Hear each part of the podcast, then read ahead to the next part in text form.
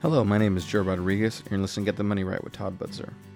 Todd has decades of experience in giving real estate agents the training and resources they need to get their finances on track. To those of you that learned of this show from the Pivot Shift Ahead Facebook group, welcome to the show. I highly encourage you to go back and listen to previous episodes. I'm sure you'll find some good information there. I know I have. In this episode of Get the Money Right, Todd talks about the benefits of visiting your money. And now, here's Todd. Thanks, Joe. Welcome, everybody, to episode 19 of Get the Money Right. We're glad you're with us. So, in this episode, we're going to be looking at the second half, if you will, of uh, the most common financial statements. We're going to be taking a close look at the balance sheet in this uh, in this episode. You know, when I did a survey of agents, and I've brought this survey up before in a previous podcast, we did a survey of about 800 agents uh, a few years ago, right at the same time of year that I'm uh, recording this. And one of the questions I asked in the survey was, How often do you visit your money? And that's the language I use. And I meant it that way. How often do you, do you go take a look at your money? And the number one answer as the survey was going on, because I could I could see the results coming in, the number one uh, answer was never, and number two was seldom. And by the time the survey ended, the number one answer was seldom, and the number two answer, folks, was never. Never look at our money. So you can imagine what the predictable outcome would be if we never take a look at this. And that's why I wanted to introduce us to the balance sheet today, because it is one of those documents you're going to want to regularly visit along with the profit and loss statement, because the two go hand in hand. Now, let's do just a very quick review of the profit and loss statement, or what's called the income statement, or the P&L. Yeah, we normally list revenue first on on the P&L and from that we take away cost of sale. A cost of sale is exactly what it sounds like. It's money we put out to get the sale in. So we don't incur that cost of sale unless there's actually a sale. For example, we do a, a sale, we have a commission. From the commission, we pay our broker a, a split, for example from that split, that split would only be paid if there is a transaction. So that's an example of a cost of sale. After cost of sale, we remove expenses. We list our expenses there. And after that, we show our net profit. Okay? It's a, it's a pretty simple formula and there's several categories that can fit with inside there. Now, just a quick note because I don't think we talked about it during the P&L episode, but I do want to make sure that I, that I've got this out there. Just because your P&L says it was profitable for the month or for the time period that we're looking at, that does not mean you have that much cash. So I'll say that again. Just because there was profit does not mean you have that much cash, even if you're using cash accounting versus accrual accounting, which is a whole other topic that we're not going to hit right now. Uh, I'll give you a quick example. a group of investors that I know were having a, a, dispute, minor dispute, with the owner of their company. And I knew this group well, and they knew me. And so they said, uh, we, we have this, this question. We have, let's say, $100,000 in revenue. We have 50000 in cost of sale and expenses combined.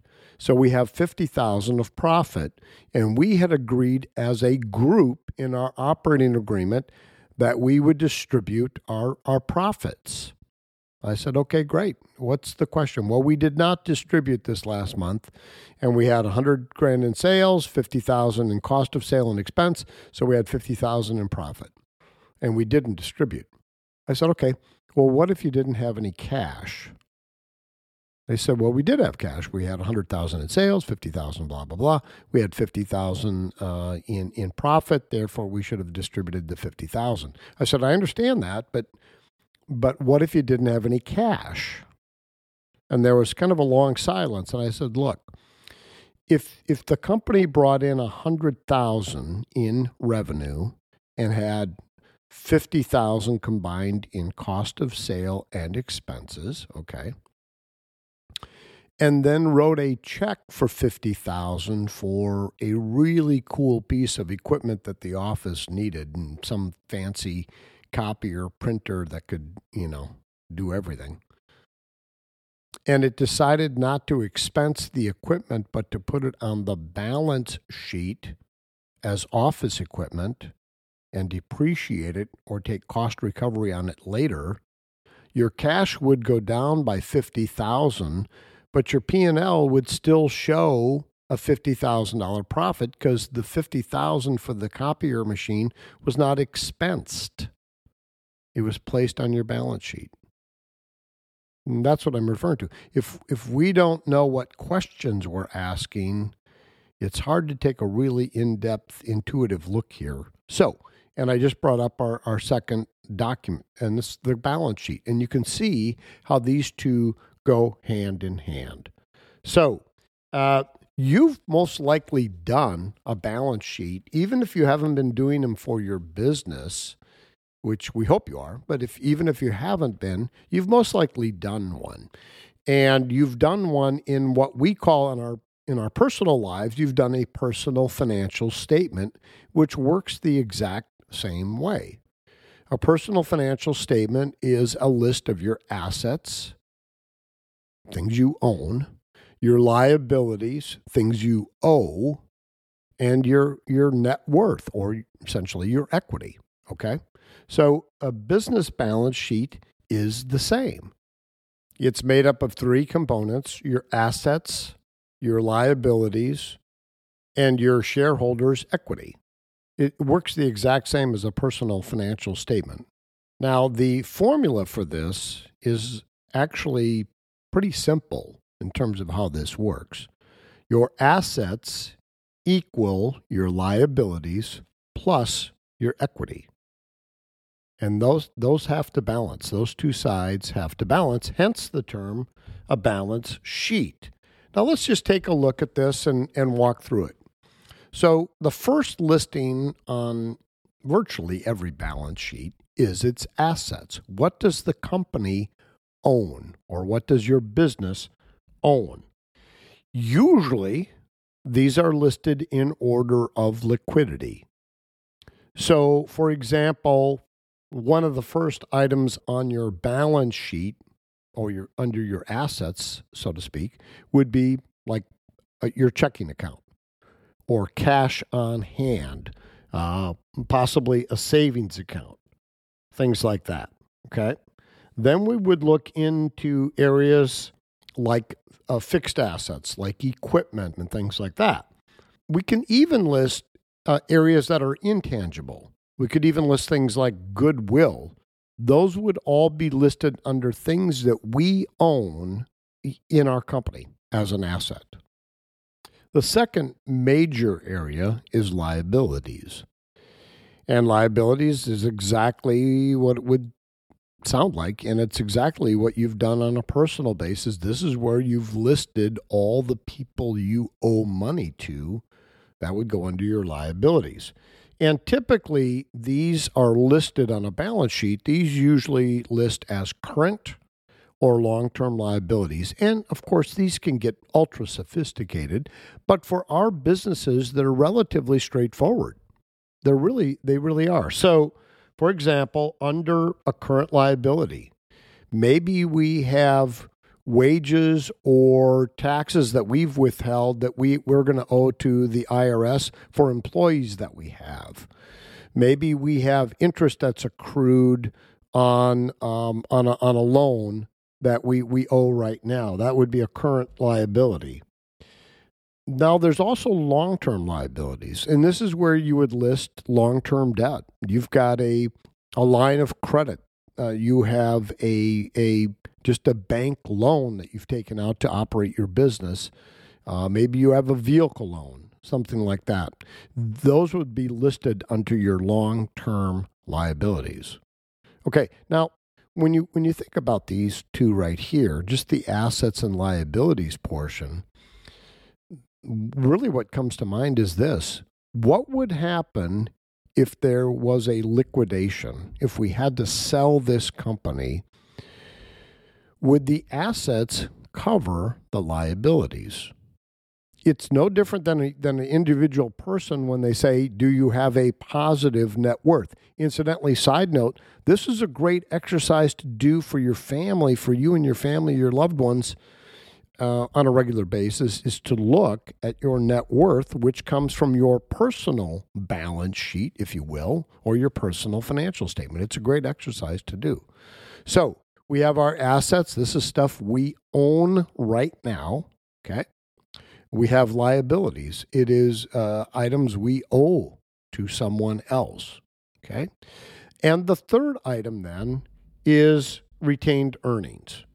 And retained earnings is really this it's the cumulative net earnings of our business, added all together, less any dividends or distributions that the owners have taken out, which leaves us with earnings that are retained by the company or retained earnings. So you can see how these two financial documents work in tandem. Because you could have a company that is profitable currently uh, on its last P&L statement for the time period that the P&L is covering, it could be quote profitable, but that does not mean that company is solid. It doesn't mean it's solvent. It doesn't really mean anything other than for that period of time it's profitable and there may be a trend line toward profitability, okay? So what we look at is we look at them both together. So for example, we may have a healthy balance sheet we may have a healthy uh, debt to asset ratio, which we're not going to get into right now. We could have really good ratios there and have a very healthy balance sheet, but we could be losing money, which is going to affect long term the balance sheet. So they go hand in hand. Now, just something quick to think about: the P&L is for a time period. It's usually a month or year to date type of, of situation or a quarter, but it's a selected time period. So we may look at, for example, October, the profit and loss for October, and then we may look at the profit and loss for uh, January through October, and then we may look at January through October versus last year, January through October. So it's for a period of time. A balance sheet, folks, is looking at a specific date in time. It's capturing as of the end of the month of October. On that date, here's how much cash we had on hand. Here's how much, uh, here's what our assets look like in terms of fixed equipment, office equipment, and so on. Here's what our debts looked like as of that date. And here's what our shareholder equity looked at as of that date. So they they tell two different stories and together they give us a complete story. If if you're not already started on this, I would highly encourage you to begin visiting the money on a regular basis. If you're not sure how to get one of these built, talk to your accountant, your your tax professional. They're going to guide you on this and also your bookkeeper can help you in terms of, of pulling this report from information you fed into your financial software. So I hope that helps. But again, folks, this is getting back to a respect for our money and the the benefits of visiting our money often. That concludes this episode of Get the Money Right. To stay up to date on the latest to Get the Money Right, Follow us on Instagram or and LinkedIn, and be sure to subscribe on your podcast platform of choice. If you want to support the show, please leave a five star review and share with your friends.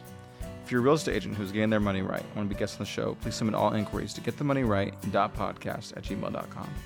Thank you for listening and have a wonderful day.